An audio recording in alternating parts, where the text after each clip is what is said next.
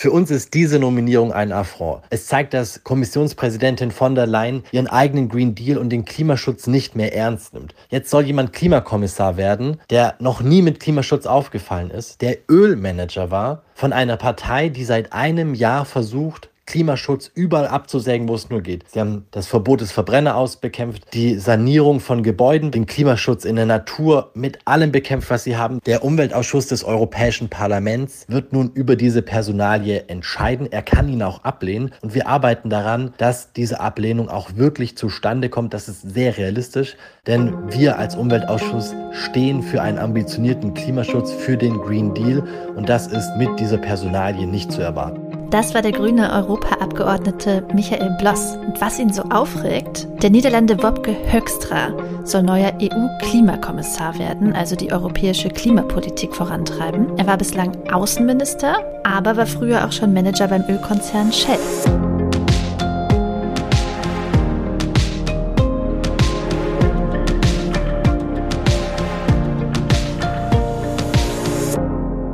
Hi und herzlich willkommen zu einem neuen Klima-Update, dem Nachrichtenpodcast von Klimareporter und Taz der Tageszeitung. Mein Name ist Susanne Schwarz und ich spreche heute mit meiner Kollegin Verena Kern. Hi. Hallo Susanne. Wir sprechen hier ja immer über die drei wichtigsten Klimanachrichten der Woche. Und in dieser Folge sind das zum einen die Flutkatastrophen in Libyen und weiteren Ländern im Mittelmeerraum und wir schauen uns an, welchen Anteil der Klimawandel daran hat. Außerdem, Deutschland gehört leider mittlerweile zu den Ländern, die Protest einschränken. Das zeigen neue Daten von Amnesty International. Und zum Schluss beschäftigen wir uns mit einer schwierigen Personalie. Susanne hat es ja gerade schon gesagt. Die EU-Kommission will nämlich einen ehemaligen Shell-Mitarbeiter zum neuen Klimakommissar machen. Die meisten haben bestimmt von der unglaublichen Tragödie in Libyen letzte Woche gehört oder haben das mitbekommen. Es hat wahnsinnig stark geregnet. Es brachen zwei Dämme und mehr als 11.000 Menschen sind laut Vereinten Nationen gestorben. Und es könnten gut und gern noch viel mehr sein, denn fast genauso viele werden auch noch vermisst. Also es ist echt, ja, eine, eine krasse Katastrophe. Aber, und äh, das wissen wir durch eine Studie, die jetzt erschienen ist diese Woche, es war eben eigentlich keine Naturkatastrophe, sondern zu einem gewissen Anteil zumindest äh, eine menschlich verursachte Katastrophe, denn der Klimawandel hat den Starkregen viel wahrscheinlicher gemacht. Ja, genau, nämlich 50 Mal wahrscheinlicher. Mhm. Und aus demselben Tief heraus ist es auch zu Starkregen in Griechenland, Bulgarien und der Türkei gekommen. Auch dort sind jeweils mehrere Menschen gestorben. Und auch dort hat der Klimawandel laut dieser Studie wohl eine Rolle gespielt, hat den Regen nämlich zehnmal wahrscheinlicher gemacht. Die Studie kommt von der Forschungsinitiative World Weather Attribution. Das ist so ein loser Zusammenschluss internationaler WissenschaftlerInnen, die nach Extremwetterereignissen den Anteil des Klimawandels ermitteln. Die Leiterin, das ist Friederike Otto vom Londoner Imperial College, die dafür übrigens auch gerade den deutschen Umweltpreis bekommen hat.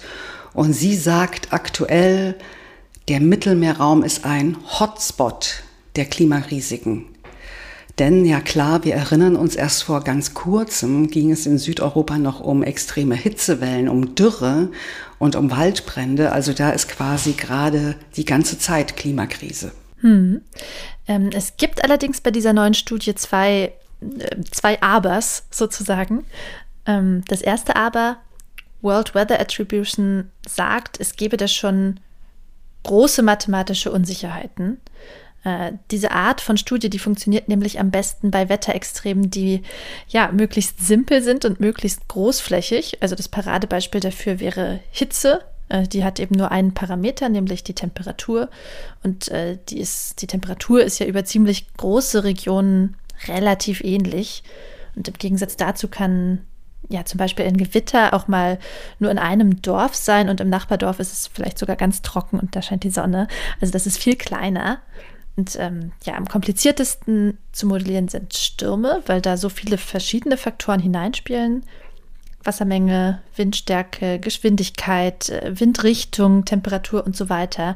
Ähm, ja, also anyway, Starkregen ist da so dazwischen, aber die Ergebnisse sind eben nicht ganz so klar wie zum Beispiel oft bei Hitzewellen. Man muss aber auch sagen, dass es ja physikalisch total Sinn macht, dass solcher Starkregen mhm. häufiger wird. Wärmere Luft kann ja mehr Wasser aufnehmen und dieses Wasser, das muss auch irgendwo wieder runter.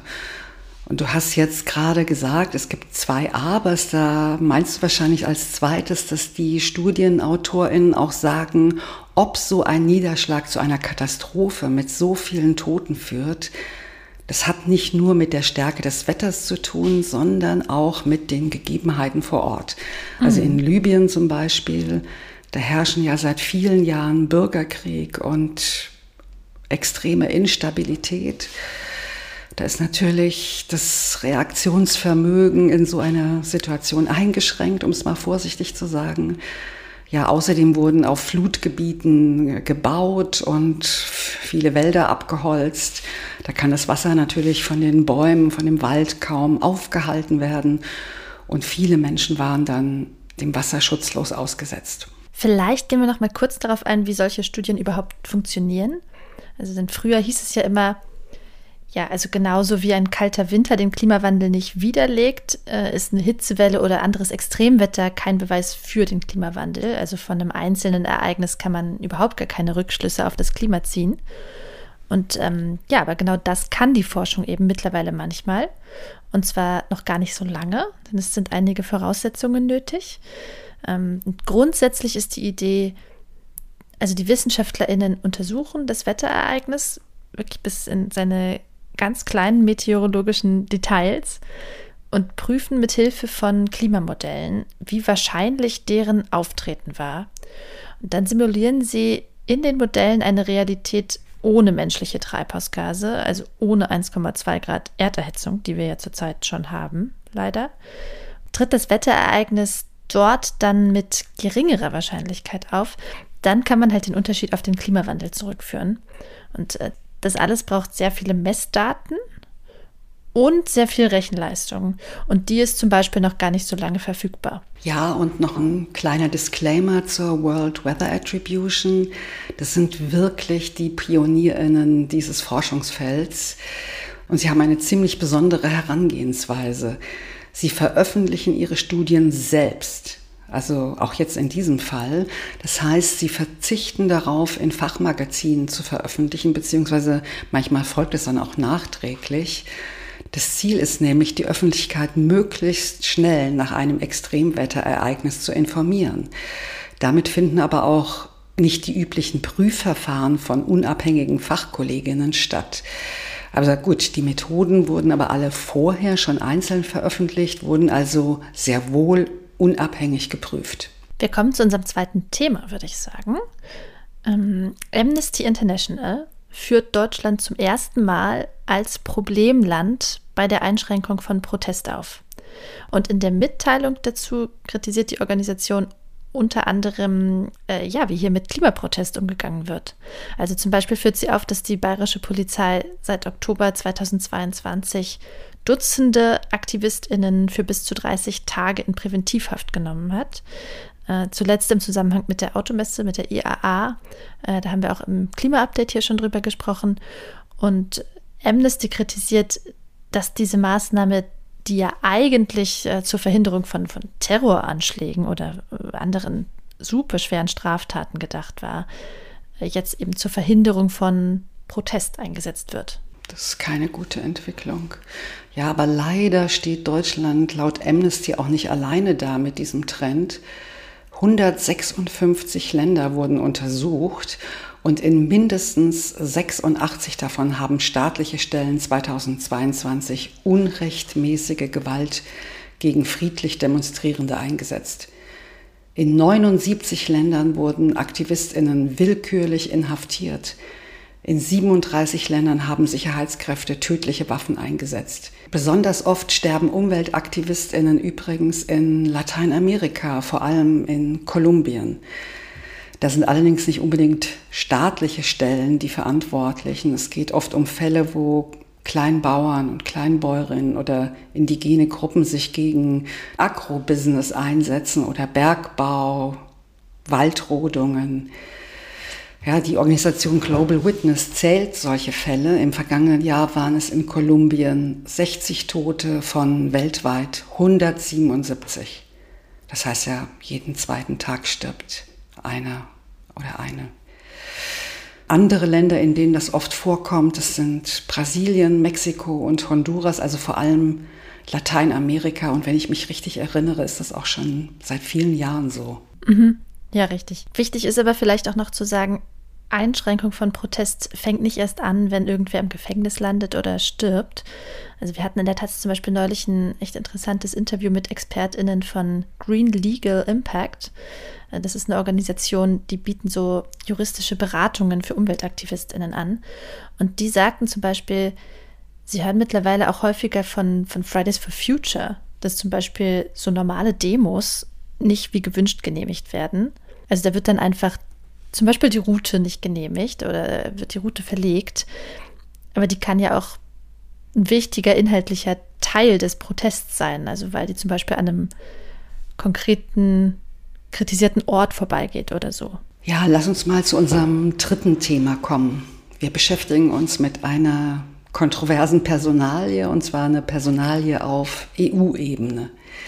Es geht um das Amt des EU-Klimakommissars, also eine sehr wichtige Position, denn diese Person, die ist ja sozusagen Klimachef oder Klimachefin in der EU und je nachdem, wie diese Person ihr Amt ausübt, kann das der europäischen Klimapolitik einen Schub geben oder eben nicht. Und bei den internationalen Klimaverhandlungen, das ist auch nicht ganz unwichtig, da ist diese Person dann auch Chefverhandler oder Chefverhandlerin für die EU. Ja, vielleicht habt ihr es mitbekommen, diese Position muss jetzt neu besetzt werden. Äh, bislang war Franz Timmermans der Klimakommissar. Das ist ein versierter Klimapolitiker. Er ist Niederländer, äh, Sozialdemokrat und äh, will bei den Parlamentswahlen in den Niederlanden im November als Spitzenkandidat antreten um dort die konservative Regierung von Ministerpräsident Mark Rutte abzulösen. Ja, aber beides kann man nicht gleichzeitig machen. Deshalb ist Timmermans als Klimakommissar in der EU zurückgetreten. Und jetzt wurde Wopke Höckstra nominiert, ein konservativer Politiker, der bislang Außenminister der Niederlande war.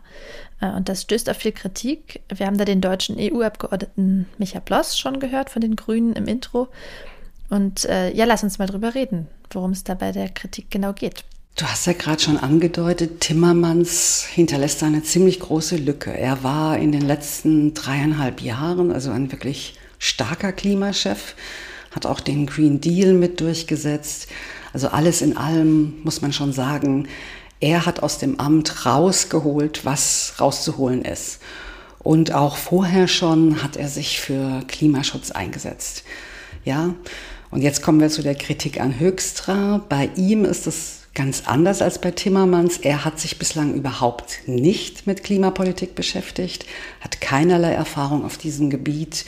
Ja, sondern sogar eher im Gegenteil, könnte man sagen. Denn Höchstra war früher Ölmanager bei Shell und auch, ich glaube, bei seinen anderen beruflichen Stationen, da war er auch doch durchgängig ziemlich fossilfreundlich, kann man so sagen. Ja, und auch noch ein weiterer Kritikpunkt. Sein Name tauchte vor zwei Jahren auf der Liste der sogenannten Pandora Papers auf. Das heißt, er hatte wohl Anteile von Briefkastenfirmen in Steueroasen und war ja ziemlich pikant damals Finanzminister der Niederlande. Ja, also da stellt sich natürlich die Frage, ob ein ehemaliger Shell-Mitarbeiter oder Manager sogar äh, wirklich geeignet ist für das Amt des EU-Klimakommissars. Und natürlich machen sich die Grünen und auch die Sozialdemokraten jetzt Sorgen, ob sich die ganze Balance da in der EU-Kommission äh, verschiebt, äh, weil eben der Sozialdemokrat Timmermans dann durch den konservativen Höchstra ersetzt würde. Also ja, da ist die Frage, ob da die ganze EU-Politik insgesamt konservativer wird. Und in letzter Zeit war das ja schon so, dass die Konservativen bei vielen wichtigen Umwelt- und Klimathemen echt gebremst haben. Genau, haben wir hier im Podcast auch schon häufiger drüber gesprochen, wenn ich mich richtig mhm. erinnere. Ja, aber zurück zu Höchstra. Noch ist seine Ernennung ja nicht durch. Er muss sich vorher noch einer Anhörung vor dem EU-Parlament stellen. Und zwar am 2. Oktober. Ja, und es besteht schon die Möglichkeit, dass er da abgelehnt wird. Und soweit ich weiß, ist das in der Vergangenheit auch schon mal vorgekommen. Also es wäre nicht das erste Mal, dass das passiert. Das ist ganze Prozedere, das ist ein bisschen kompliziert, wie ja oft in der EU. Ich fasse es jetzt mal ganz kurz zusammen. Bei der Anhörung sind die Abgeordneten vom Umweltausschuss dabei und auch die vom Ausschuss für Industrie, Außenpolitik und Entwicklung. Da sieht man schon, dass diese Position als Klimakommissar wirklich eine größere Bedeutung hat. Vorher hat Höchstra einen Fragenkatalog vorgelegt bekommen, den er beantworten muss. Das sind so fünf Fragenkomplexe. Hm, da geht es darum, welche Prioritäten er für die nächste Weltklimakonferenz hat, wie er zum Ausstieg aus den fossilen Brennstoffen steht oder zu CO2-Grenzwerten für Autos und so weiter. Und bei dieser Anhörung, da können die Abgeordneten drei Stunden lang weitere Fragen stellen. Boah. Und ja, Aber das ist immer so, also das muss man schon durchhalten können, ja. und danach, danach wird es spannend, denn dann wird abgestimmt. Und so wie ich das gehört habe, ist es so, wenn Höxtra zwei Drittel der Stimmen bekommt, also wenn sie zwei Drittel für ihn sind, dann wird drei Tage später im Parlament abgestimmt, also nicht nur in den Fachausschüssen, sondern im großen Plenum mit allen Abgeordneten. Aber wenn diese Zweidrittelmehrheit nicht zustande kommt, ja, dann kann es eine neue Anhörung geben und diese Abstimmung im Plenum fällt erstmal flach. Also das heißt, es ist jetzt noch wirklich ganz offen, was am Schluss rauskommt. Eine Sache gibt es übrigens, die interessanterweise immer wieder genannt wird, wenn es darum geht, was denn für Höchstra als EU-Klimakommissar spricht. Äh, und das ist, dass er den Präsidenten der nächsten Weltklimakonferenz äh, also in Dubai gut kennt, nämlich äh, Sultan Al-Jaber, der ja ähm, auch Ölmanager ist. also ja, ehemalige und aktuelle Ölmanager untereinander beim Klimaschutz. Das kann ja nur gut gehen. Und damit sind wir am Ende dieser Folge angelangt. Schön, dass ihr dabei wart. Abonniert uns gerne in eurer Podcast-App und lasst uns eine Bewertung da. Und wenn ihr uns direkt erreichen wollt, schreibt uns gerne an klima-update.klimareporter.de. Ja, und danke an Stefan Meyer und Andreas Isaac, die uns in dieser Woche mit einer Spende unterstützt haben. Danke auch von mir. Ciao.